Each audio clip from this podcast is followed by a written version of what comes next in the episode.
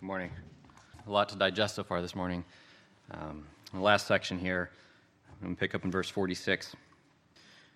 Why do you call me Lord, Lord, and not do what I tell you?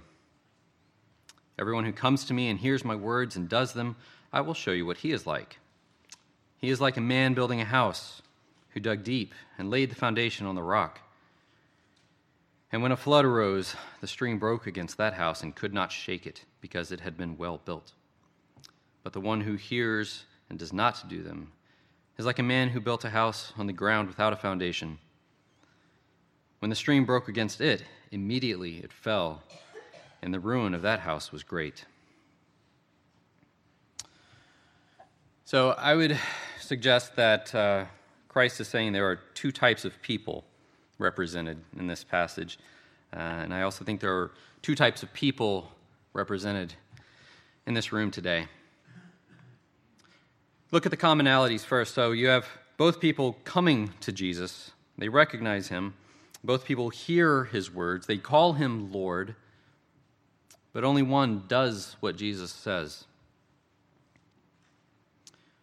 To call Jesus Lord and then not to do what he says um, is illogical. Um, Lord is a word that means master or someone who has complete authority, complete ownership um, so it doesn't even make sense to call somebody Lord and then not to do what they say. Uh, yet we see that happening. To draw from a, a common children's story, I think a, a, risk we sometimes run here um, in our relative comfort and ease of our lives is we see that we are living in houses made of brick, and we look with pity on those in houses of straw or sticks and we think that we are safe. You see, the other commonality in these two people is that the storm comes. That is the same. The storm comes to every person. And it is in that day that you will see what your life is built upon. Is it built upon the rock or not? Because only the rock is the firm foundation. Only that can provide you strength and sustain you through the storm. Because the storm is coming. It may be a, a medical diagnosis, um, it may be a wayward child, it may be an unfaithful spouse, or financial hardship, or whatever it may be. There's a storm coming. For some of you, the storm has come. And it's then that we see what our life is built upon. So, what do we do? How do we build our lives upon the rock? Well, Christ says it here. You just you do what he says. You do what he says. You don't just come to him. You don't just listen and sit back and try to absorb it. You have to actively do what Christ says.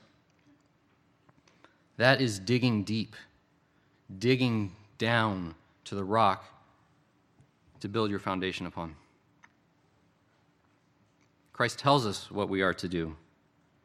He tells us that we are to rejoice when we are persecuted, that we are to love our enemies, that we are to bless those who curse us, that we are to not judge one another, that we are to repent and confess and root out the sin in our lives, and then to help our brothers and sisters to do the same, that we are to display the fruit of the Spirit of God.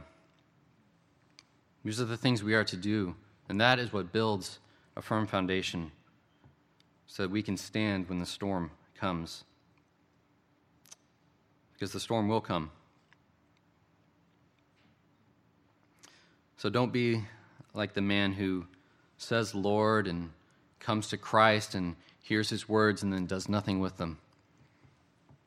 We see the end of his life. That's the praise team to come back up. What I want you to reflect upon is are you working diligently in your life to build on the foundation of Christ? Parents, are you helping your children lay a foundation so that when the storm comes in their lives, they will be able to stand?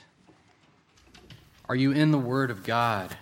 Are you seeking Him? Are you striving to know Him?